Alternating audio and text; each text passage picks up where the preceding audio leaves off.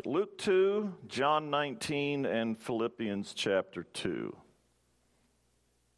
I'm thankful for the four guys that came yesterday and helped out with that uh, little project that would have taken me a long time to do. Got it done yesterday. Thankful for, for those that came. Will you bow your head with me as we ask God's help on this part? Our Father in heaven, we've been blessed once again with your presence. Thankful, Lord, for the time of worship. Our heart is stirred, our heart is moved on by your presence, the re- realization of how much you love us how much you care. Thank you for that love and care. Thank you for the Word of God that you've given to us. And now, as we look into that Word, I pray that you would speak it to us. Speak through me this morning the words that you would have to be said, giving that anointing that is needed both to the messenger as well as to the hearer. Father, once again, I need your help. I need your strength. Unable to do it on my own. I need your special anointing. It's in Jesus' name I pray it. Amen. I took Natalie down to the slime factory this week, this past week, one day. I'm not a kid.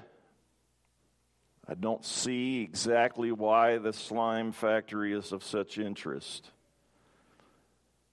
But watching her as she watched the other kids that were there and, and listening to the instructor, they made their slimes. They had ingredients Now, yesterday, she was outside with some guys, some young boys, and they were making something others, something else that was kind of slimy, only it was just dirt and water. They didn't need any instructions, they have a knack for that kind of thing. They tell me that they're making mud pies or mud cakes. One time I went to my four wheeler and I found mud cakes on the fender of the four wheeler. I knew exactly who had been there. But they were making these slimes, and, and they, had to, they, they had to put in the ingredients glue, shaving cream, a special, special something or other liquid, and they mix it all up, and they mix it all up, and they mix it all up. And then they pull it out at some point, begin to work it with their hands. There's a recipe that goes on with that kind of thing. Um, last Sunday, a young little another little girl gave us some uh, some cupcakes. Uh, little Becca up front here had to follow some res- a recipe of some sort, and I'm sure that Mama had a had a hand in there somewhere. But you know, making making cupcakes, there's a recipe for it. This morning, I want to look at uh, what I was going to preach last Sunday morning. Just felt like the Lord continued to press it on me for this morning. The divine order, the divine order as Christ's life as a pattern for us, as a recipe for us. He gives us that divine order, He gives us that pattern for us to follow as a disciple of Christ.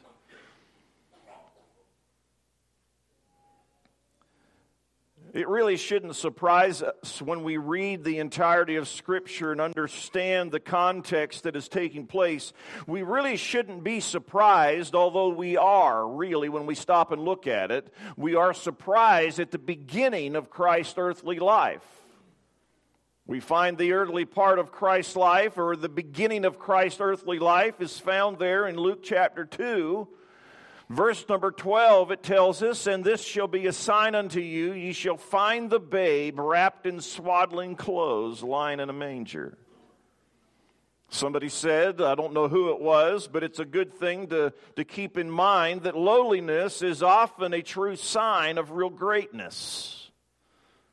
Lowliness, another word for humility. Jesus was born in a, in, a, in a stable. He was laid and placed in a manger. He was wrapped in swaddling clothes.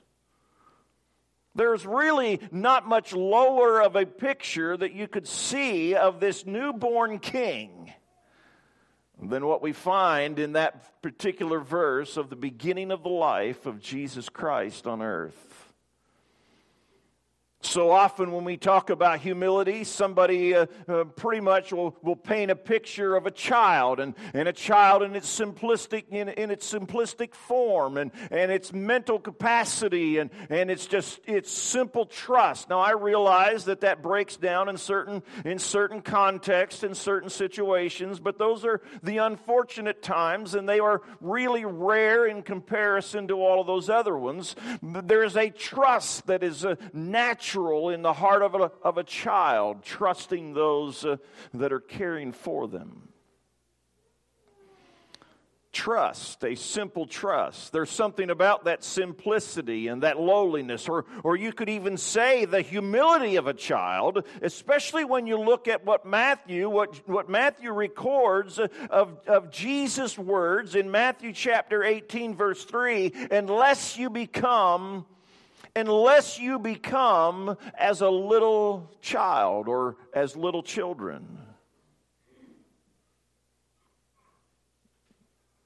He's suggesting there that we must have that same beginning life that even as Jesus had of the lowliness uh, of the birth of Christ uh, should be found within our own lives in order for us to experience His salvation. We must bring ourselves and place ourselves at the feet of Calvary, at the foot of Calvary, at the feet of Christ even as a little child. Unless you become as a little child, you shall not now, I know that John Newton lived a long time ago. He's, he's, he's way past us in, in, uh, in years here. Uh, back in the 18th century is when he lived the majority of his life. Uh, and so it's a, a, number of years prior to us. And so we, we lose the context or, or we may even lose the contrast of his life. But, but John Newton expresses it in his own words of how, how much of a of rebellion, continuous rebellion, and continuous uh, debauchery that he lived in. We may not understand the fullness of that even if we try to, to study the slave trade and the capturing and the selling and the transporting of the individuals that he, that he did in that slave trade and how cruel and vicious of a life that it was.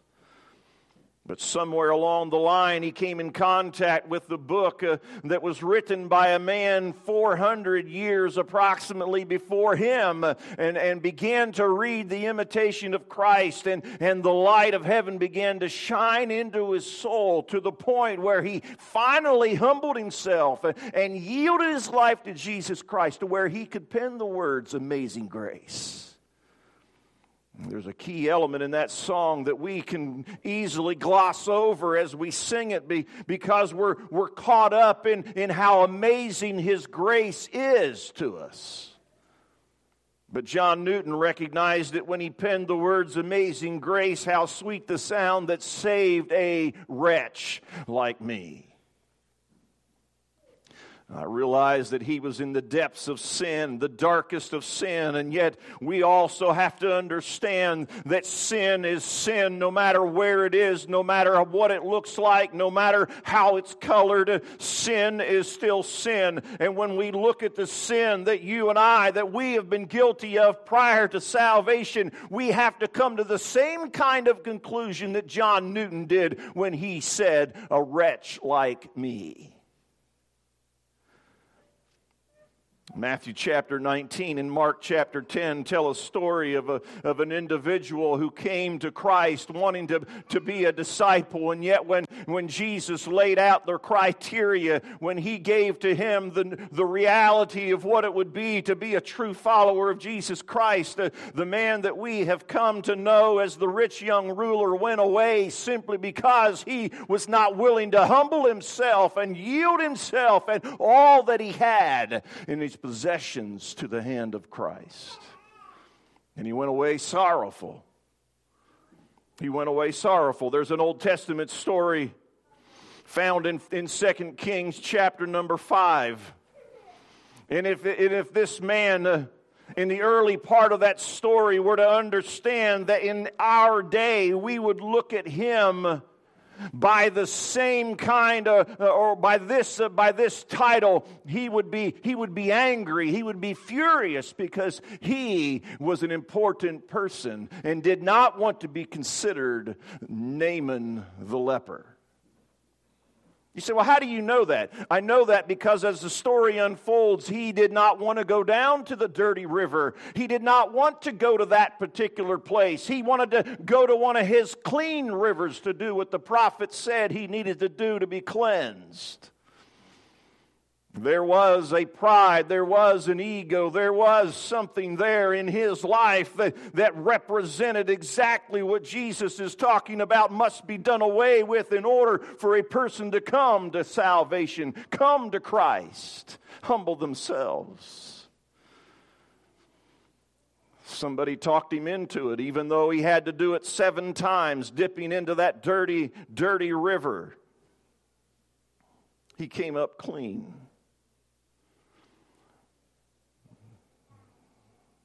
We don't have to take very long to go from the manger to see another great uh, point of, of Jesus' life. No, it's not when he was in the temple talking to the, to the, the religious rulers and debating with the doctors uh, uh of the law and the doctors of religion and all of that stuff. No, that wasn't really the point that we need to, to consider in this this morning nor was it the time when he made the water into wine at that first, uh, that first marriage or that marriage, uh, that first uh, uh, miracle that he, that he gave. And, and, and what a profound time that was, and wonderful time that surely must have been. But we go even further than that, and we come to the place of the cross.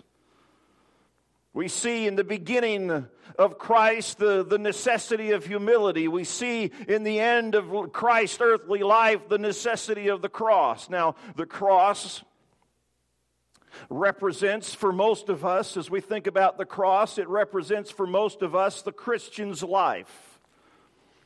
We don't have to talk very long before we'll come to an understanding among us that the Christian life, stay with me, the Christian life is one of hardship and difficulty and opposition and even sometimes persecution. And we'll find it in Scripture that if a person lives godly in this present life, there will be persecution.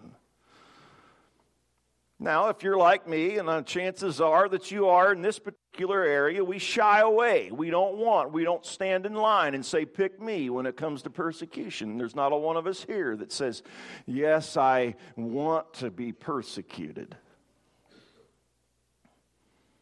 You see, we think about those things as, as a part of the cross, that there's a struggle, there's a conflict.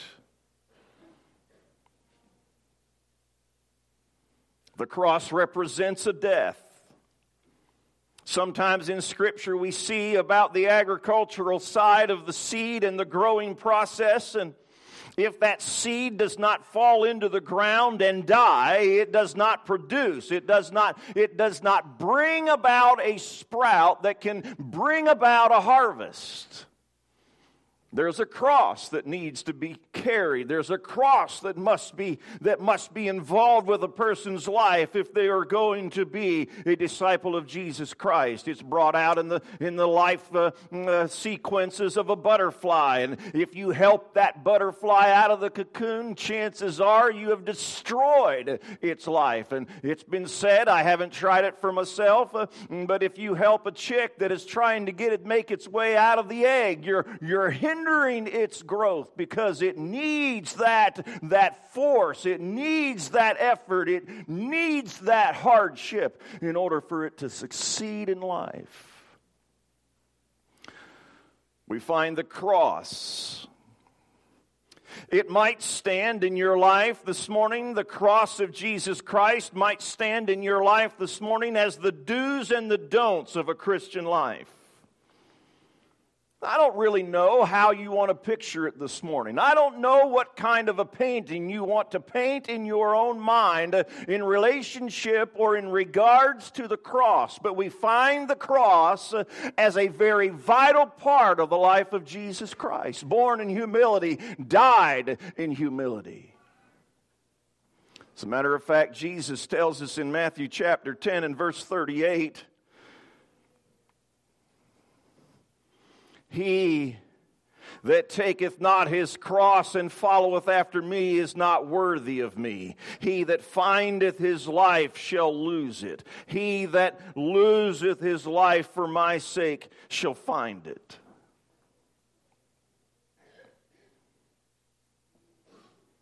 What about that cross? Let's review it quickly before we go on. John's Gospel, chapter 19, then delivered he him in verse number 16, therefore unto them to be crucified, and they took Jesus and led him away. And he, bearing his cross, went forth into a place called the place of a skull, which is called in the Hebrew Golgotha, where they crucified him, two uh, other with him on either side one, and Jesus in the midst. That sounds gruesome. And it is gruesome. It is horrible. But Jesus is telling us that if we are going to be his disciple, that we must carry a cross. We must take up his cross. We must, in order to follow him. If we do not follow him by taking up the cross, he simply says it plain and simple in Matthew 8 or in 1038, he is not worthy of me. If we seek to find our own life, then we will lose it. Only way that we can find our life is to find it in Him.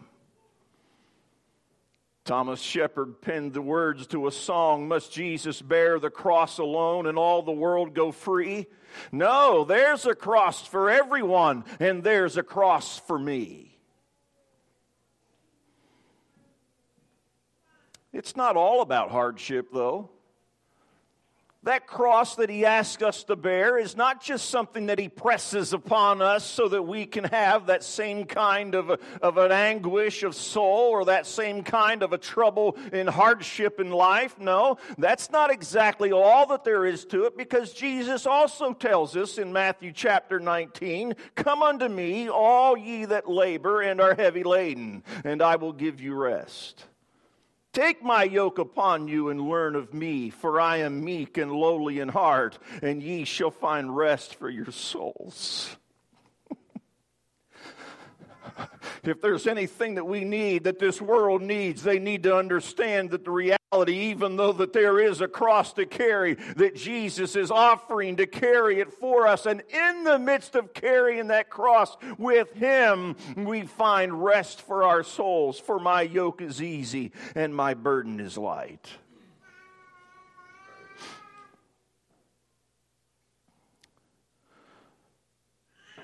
Thomas Shepard goes on, How happy are the saints above who once went sorrowing here, but now they taste unmingled love and joy without a tear.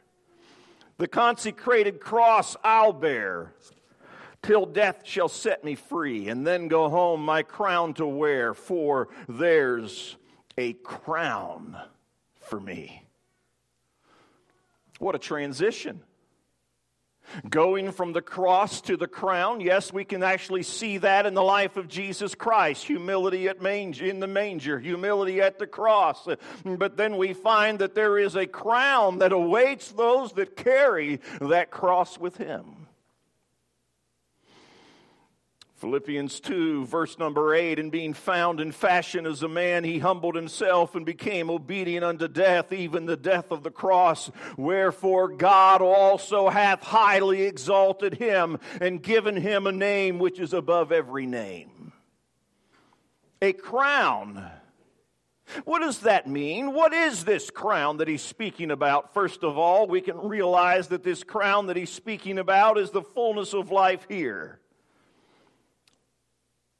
fullness of life here. Somebody said, He who walks humbly and bears his cross with patience and submission finds the fullness of life in the present tense.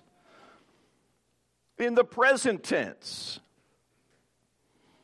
True freedom. True freedom comes or consists not in doing as what or what one likes, but in refusing to do what enslaves. The Apostle Paul in Galatians chapter 4 said, Wherefore thou art no more a servant, but a son. And if a son. You know what the rest of that verse says? He takes it to the highest level of sonship born into the family, brought into the family, adopted into the family. However, you want to look at it, being born again brings us into a relationship with God, into a relationship with Christ, where the Apostle Paul looks at it and compares it and he shares with us, Wherefore thou art no more a servant but a son, and if a son, then an heir of God through Christ. A, an inheritance awaits not a slave to sin. If somebody calls themselves a sinner, not a was a sinner, but a present tense sinner, does that mean that they are enslaved still by sin? Well, if a person is still sinning on a regular basis, hand in hand with sin, then the chances are pretty high that they are a sinner, and as a sinner, they are enslaved by sin. He who the Son sets free is free indeed. Free, free from the penalty of sin, free from the price of sin, free from the power of sin, the bondage of sin. And as we are free from sin, we have a change in our want tos. Now, some people have a hard time to get a hold of that, but I don't want to do some things. I do want to do some things. That want to is changed I want to please him. I want to share in him. So if there's ever something that comes up that displeases him, then my want to says, uh, I want him before I want this other. More than I want this other. I'm willing to give that up in order to have his smile. I want him. I can do what I want. I can go where I want. I can live like I want because my want tos have changed its focus to where I want to serve Him. I want to be pleasing to Him. Do those things that are pleasing in His sight.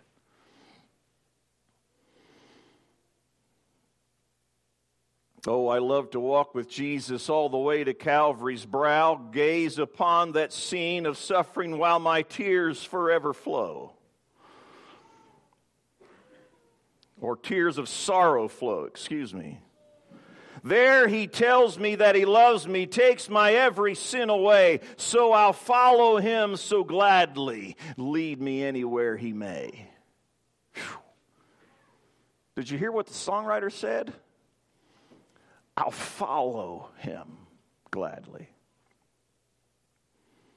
Verse number four of that song, Oh, sometime I'll walk with Jesus in the land of endless day. When our journey here is over, we've reached our home to stay. Then I'll walk with him forever, sing his praises o'er and o'er with all the saints in glory love and worship and adore. It's not only just a present tense, present tense uh, situation, but it's an eternal life hereafter situation.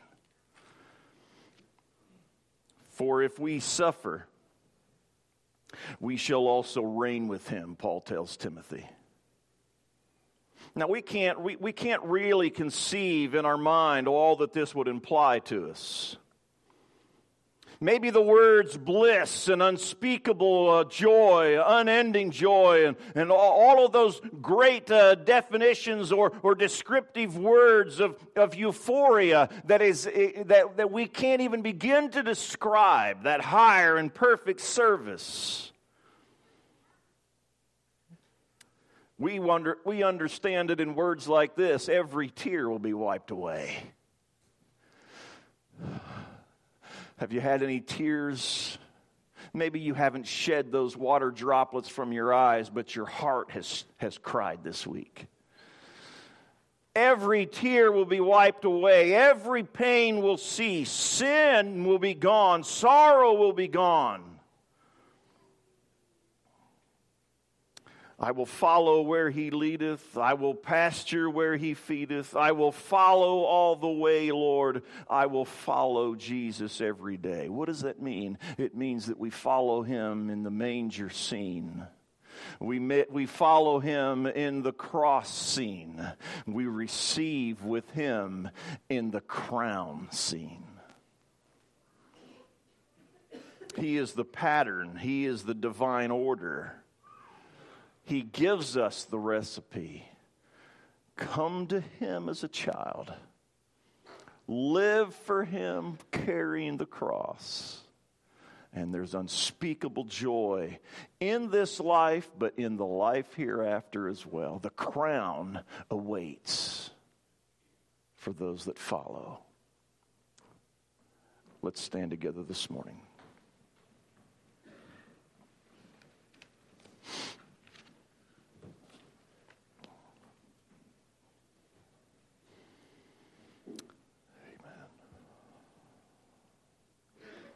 The manger, the cross, the crown. If we want to be a recipient of the crown, let's follow him in humility as a child, carrying the cross that he's given us, anticipating the glory of the crown. Praise God this morning. Praise God this morning. Trust you have a good day. Thank you for your attendance and attention this morning. Trusting God to help us tonight as well. Praise his name. Amen. Kimberly, would you dismiss us in prayer?